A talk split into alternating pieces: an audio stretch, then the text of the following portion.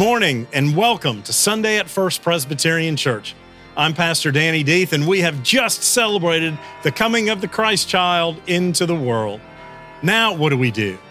It's the right time to ask ourselves, what is the importance of that event? What does it mean for me?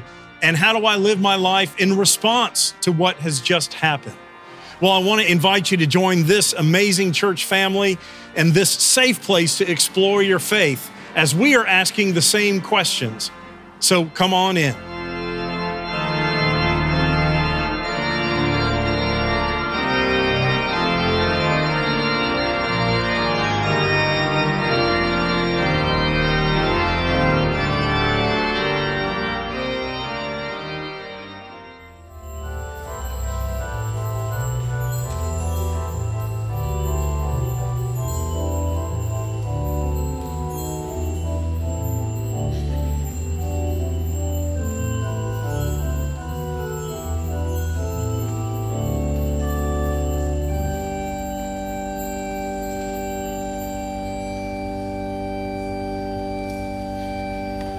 Our first lesson today is taken from Matthew two, verses one through twelve. In the time of King Herod, after Jesus was born in Bethlehem of Judea, wise men from the east came to Jerusalem asking, "Where is the child who has been born king of the Jews? For we observed his star at its rising and have come to pay him homage." When King Herod heard this, he was frightened, and all Jerusalem with him. And calling together all the chief priests and scribes of the people, he inquired of them where the Messiah was to be born. They told him, "In Bethlehem of Judea, for so it has been written by the prophet. And you, Bethlehem, in the land of Judah, are by no means least among the rulers of Judah. For from you shall come a ruler who is to shepherd my people Israel." Then Herod secretly called for the wise men and learned from them the exact time when the star had appeared. Then he sent them to Bethlehem, saying, "Go and search diligently for the child, and when you have found him, bring me word so that I may also go and pay him homage." When they heard the king, they set out, and there ahead of them went the star that they had seen at its rising, until it stopped over the place where the child was. When they saw that the star had stopped, they were overwhelmed with joy. On entering the house, they saw the child with Mary, his mother, and they knelt down and paid him homage. Then, opening the treasure chests, they offered him gifts of gold, frankincense, and myrrh. And having been warned in a dream not to return to Herod, they left for their own country by another road. This is the word of the Lord. Thank you, choir. That was awesome. I love celebrating the Christmas season. I love this time of year. I love this passage about these wise men and what went on with them. Uh, it's incredibly exciting to me. It's one of my favorite passages of Scripture and dealing with the Christmas season. Uh, it is good to be back with you again this morning. And uh, I want you, as you think about uh, this passage, Uh, think about this event of the wise men coming to the birth of Christ. And you've probably heard this before, uh, that um, we're not sure it was three wise men. Uh, the Bible does not tell us that it was three. We know there were three gifts, but we've been culturated with our Christmas cards. It seems all the pictures are always of three wise men, the nativity scenes, of which I have several in my house. It's always three wise men. But we're never told in Scripture that it was just three. And I have a feeling there was probably a greater contingent of people with them due to their stature. I'll speak of that in a minute. But as you think about this situation that these wise men were invited to, I want you to think about what has been the greatest event that you would consider if you were asked in a group of friends, what's the greatest event you've ever attended? Uh, might it be the Georgia-Alabama game next week? Um, that might be it for some of us. Um, you think about that for a minute and let that sink in, and I'll share with you what one of my great events uh, in twenty seventeen. Jerry and I had the privilege. We took a tour of Scotland and enjoyed that, then came down to London for a few days, and we were able to attend the Queen's birthday parade, which has been happening every year the second weekend in June since uh, for almost uh, since the Battle of Waterloo, eighteen fourteen, I believe. Um, and it's the, you've seen pictures of it, the red-coated British soldiers in the bearskin hats. They come and form up in Royal Horse Guards, and they perform for the Queen. It's bagpipe bands, and uh, all the regimental bands are there, and it's a, it's a great occasion. Uh, people dress up, you wear your best. Um, a lot of mid British men are wearing their top hats and tails, and the ladies are dressed up, and uh, it's quite an occasion. Only seven thousand people get to watch that, and it only happens one day a year. And Jerry and I were privileged to have that opportunity to go see that spectacle, that British spectacle of marching. And uh, the lady that hosted us, that had our tickets, she said, meet her at this place close by, we'll have tea. And we walked in to meet her and had our tea there before we went over to the Royal Horse Guards parade ground where it takes place. And she says, oh, there's, there's one other American joining us. You may know of him. He's a T V personality. I looked at her. I said, who is this? And she said, it's uh, his last name is Letterman. And I said, David Letterman? She said, yes, yes, it's, that's him. And I looked over, here comes David Letterman and his wife and child, and we had tea before we went to the parade with David Letterman. Didn't say a word about his T V show or who he was, but we had a nice conversation. But part of that ceremony was when the guards form up, and this is all a British clockwork, when the bell strikes eleven o'clock in London, the Queen's carriage comes in, and you can hear the crowds cheering her as she comes in the carriage from Buckingham Palace. Uh, Harry and Kate have already arrived. Uh, um, Catherine, uh, uh, Harry and Meghan have already arrived. Catherine, Princess Catherine has arrived also.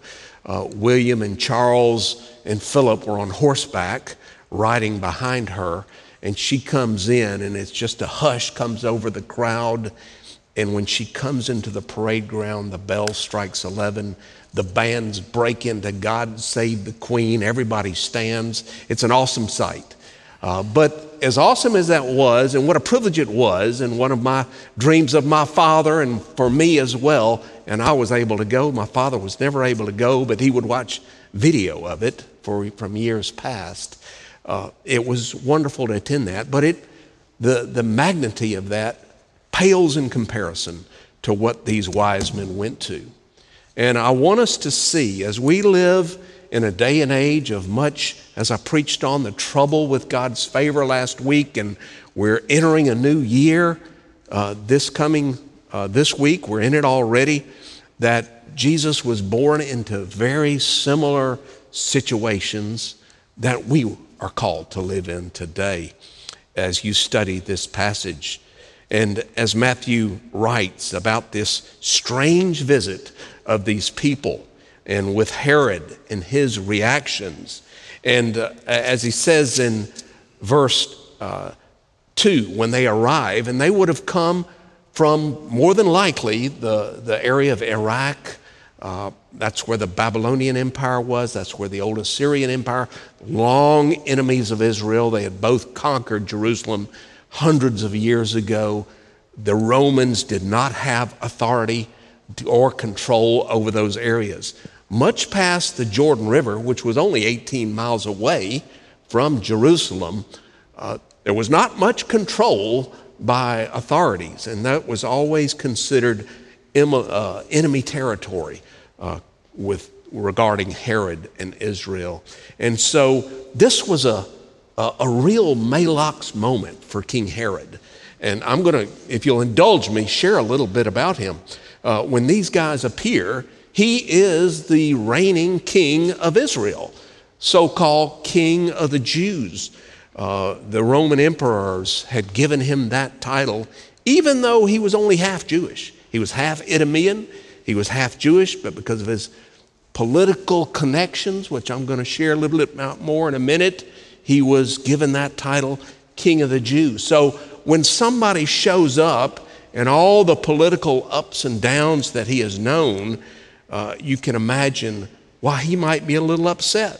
Uh, these Parthians were not controlled by Rome. Palestine was really a, a buffer zone of the Roman army and the Roman Empire the, to keep, keep things at bay. And so uh, uh, there was a lot of up and down politically going on in Israel uh, or Palestine during this time. Uh, in one sixty-six B C uh, was the Maccabean Revolt. Uh, that lasted for maybe thirty, twenty or thirty or one hundred years. And, and then uh, in sixty-three B C, Pompey came in and defeated. That was the last time Jewish governments controlled Israel until nineteen forty-seven, uh, a two thousand year span. So that's how significant that was. And so uh, Pompey put the Herodians, the Herod family, in power. Take control. I know you're not all Jewish, but take control, keep things at bay, don't get, let things get upset. Uh, and so this is the world Herod was living in. In forty-nine B C, Julius Caesar defeated Pompey. Well, Herod's father, who is Antipater, assisted, and he assisted Julius Caesar, was a friend of Julius Caesar, and he was rewarded with the governor of Palestine. And so he's the governor of Palestine, but then a few years after that, in forty-four B C, Cassius and Brutus, on March fifteenth of forty-four B C, they famously assassinated Julius Caesar. And then Herod rightly becomes buddies with them. Again, he sees the writing on the wall. Uh, my old buddy's not in charge anymore. I need to make new friends with these two guys. And so he...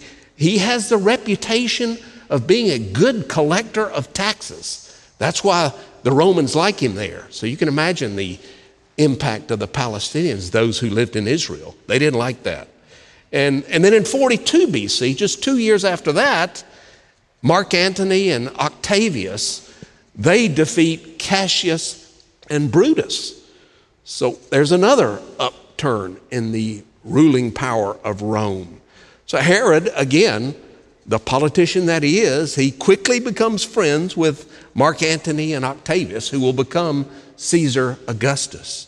Uh, and Mark Antony's uh, wife or girlfriend, whatever it was, Cleopatra, she didn't have fond feelings for Herod and let him know that. So he knew he was in trouble with that. But they make... Uh, uh, Uh, they make him ruler of Jerusalem anyway, keep him in power. And, and then in forty through thirty-seven, the Parthians attack. He has to flee to Rome for his life because his enemy has come in from the east, and he's fled to Rome, seeking Rome's help to overtake. And they do come in, they do overtake what's going on there in Jerusalem and put him back in power. And they name him again after they send him back King of the Jews. So uh, there's a five year battle that goes on. There's a three month siege in Jerusalem, historians tell us.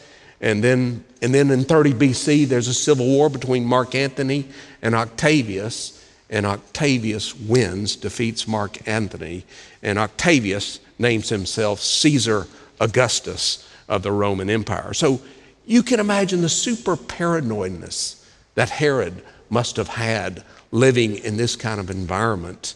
Uh, I understand King Hussein, the late King Hussein of Jordan, had over twenty assassination attempts on his own life. Um, one person tried to put poison into his nasal spray to kill him off at one point. And so um, these things keep on. Uh, you remember Saddam Hussein's rule up and down. This continues on in several Middle Eastern countries and countries all over the world. And then there were many plots to obtain Herod's throne. He ended up killing seven of his wives and a few of his sons. One of his sons was assassinated uh, very soon before Herod's, or was killed by Herod, because he thought he was making too aggressive plans to take over the throne. Herod had him killed. There was a joke in Rome, historians say, that Caesar Augustus would say, better to be one of Herod's pigs than to be one of his sons. You have a, probably live longer. But um, Herod was very paranoid. And you see this when you go there, as John has pointed out, he's been there. You see Herod's incredible building programs. They reflect somewhat of his paranoia. He built great uh, places that you can still see some of the remains of these places. The fortress at Masada over the Dead Sea is still in existence. And when the Romans breached that in the revolt in seventy A D, when they had to come back in after a revolt, they found three years worth of water and food sta- stashed away in Masada that King Herod had put away. This was years after his death.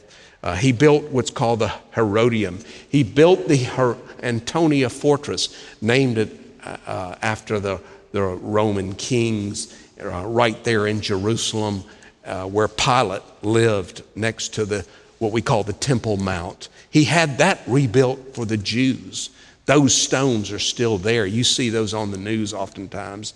Those were built at the command of King Herod. It's nothing like it used to be before the war in seventy A D. So he was very rich, Herod was. He was very powerful, but he was also miserable, I would imagine. He couldn't relax, always looking over his shoulder. Can you imagine what life would have been like? Always looking over your shoulder. Maybe some of us can relate to that. You've, you owe somebody money, you've done somebody wrong, Uh, somebody doesn't like you and you're always looking over your shoulder. Um, not a fun way to live life. And so these magi, these men come across, and I would imagine, again, there was a, a greater contingent of security with them, traveling almost fifteen hundred miles across the desert from Iraq, across Jordan, uh, and then crossing over. And when they arrived, they would have come up to Jerusalem, the eighteen miles uh, from one of the lowest places in the earth to about twenty-five hundred feet elevation uh, to Jerusalem. And they would have stopped with their camels and their horses at what's called the Sultan's Pool, which would have been a watering hole, watering hole right outside the main gate. And then they appear, and their question is, and put yourself in Herod's place, where is he who has been born king of the Jews, is what they're asking. Herod's like, well, I, I am the king of the Jews, and I've been here quite a while. Um, and so they, they tell the explanation. We saw his star when it rose and have come to worship him. And then I love this. Uh, you tend to can skip by it. When Herod the king heard this, he was troubled. Alice read, he was frightened, and all Jerusalem with him.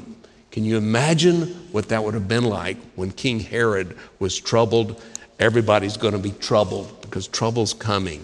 Uh, he's not going to let this pass by. He's worried about his throne. He's worried about his reign.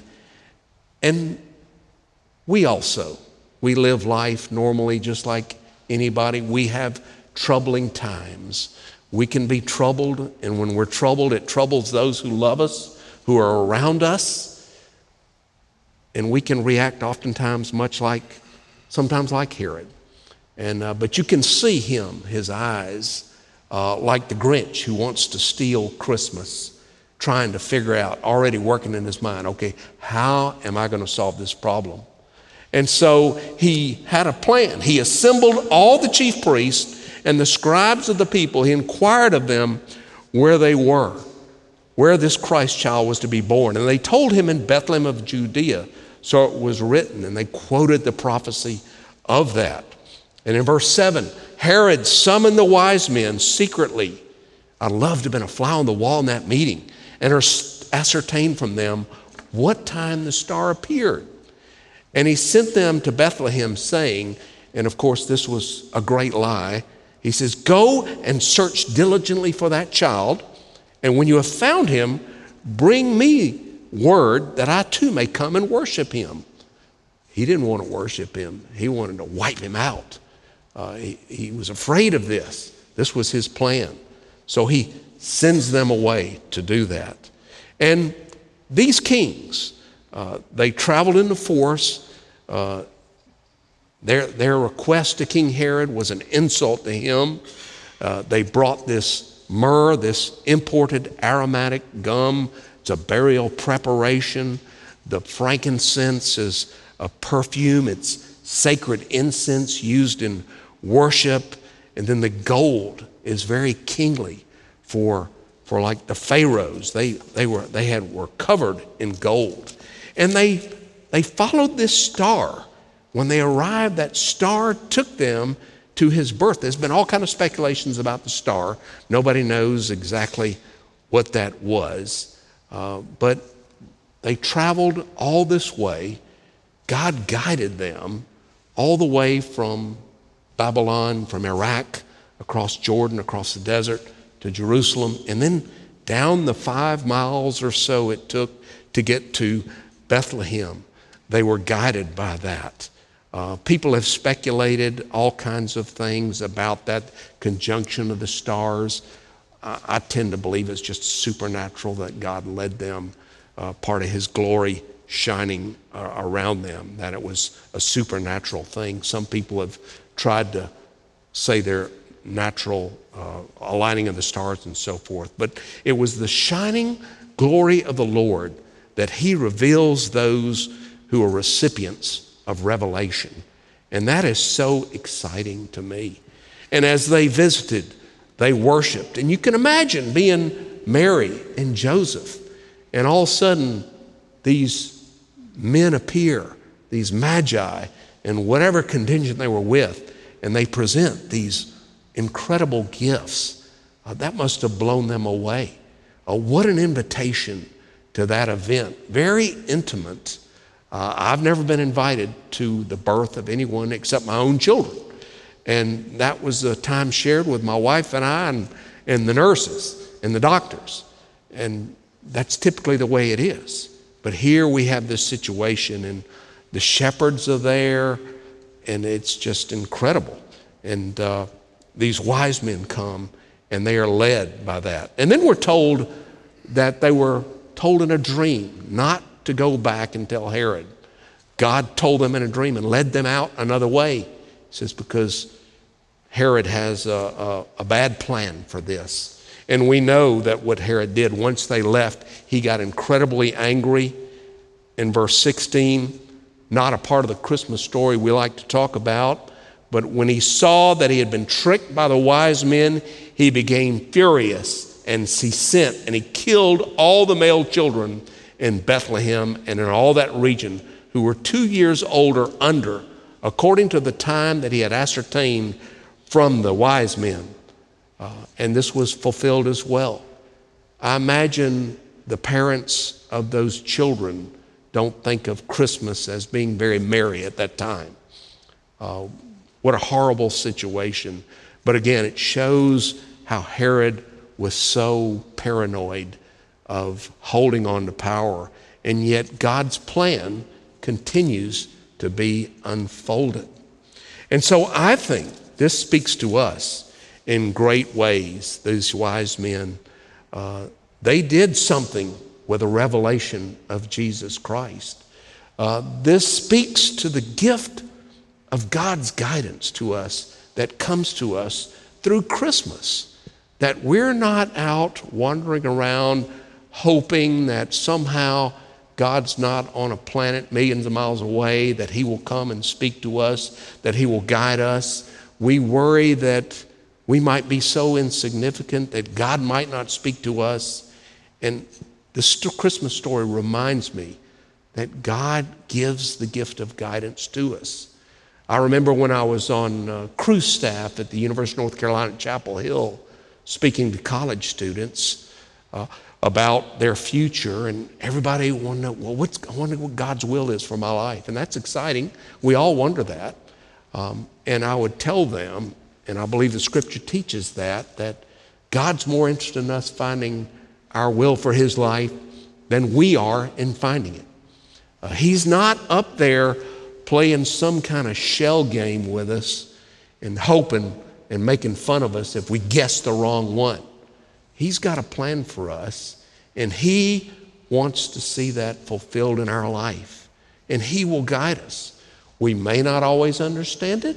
He may use circumstances that we didn't plan for, but he will guide us in that way if we know him as Lord and Savior. He's given us the gift of the Holy Spirit that speaks to us. He's given us his scriptures.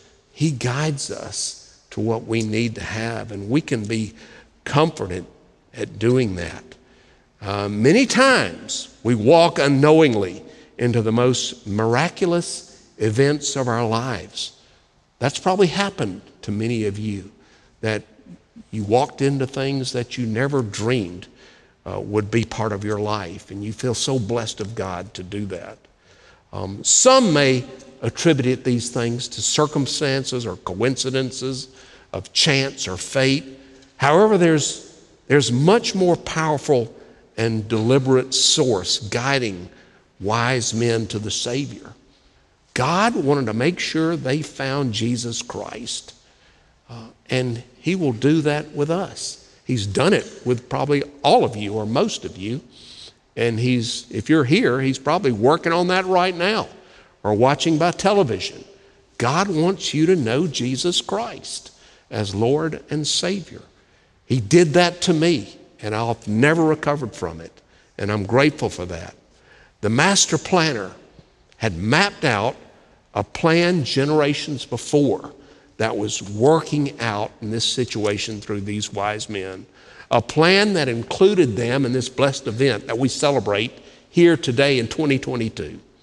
God's guidance is available to us, to anyone with a tender heart towards Jesus Christ, who seeks his hand along life's journey. God will guide us, just as he did the wise men. In John eight twelve, Jesus says, "I am the light of the world. If you follow me, you won't be stumbling through the darkness, because you will have the light that leads to life." Micah two thirteen, "The Lord himself will guide you." Christmas is a celebration of the gift of guidance.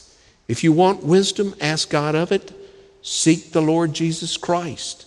I love reading Proverbs, but I'm always reminded as I read Proverbs, one of the wisdom books of the Bible, that Jesus Christ meets all those needs for wisdom for me. I need to grow closer to Jesus Christ and worship him and honor him and have the Holy Spirit work in my life, become more like him if I want true wisdom. Uh, this is the gift of Christmas, the gift of guidance. Let's celebrate that. Let's thank the Lord for it. Let's be assured of his promise that he will guide us to where he wants us until that day he calls us home to be with him. Let us pray.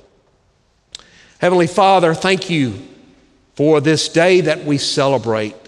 Thank you for the gift of your guidance for us at Christmas, that you want us to know Jesus Christ as Lord and Savior, just as you miraculously guided these wise men. You guide us, and we thank you for that. We celebrate that. Guide us each day in this new year, Father. Help us to remember to seek the things that please you. Uh, it was the Christ child that captivated them. May the Christ, Jesus, be the one who captivates our lives in twenty twenty-two. Not just that Jewish king, but the king for the whole world. Our Lord, thank you for these things. We commit this to you. In Jesus Christ's name I pray. Amen.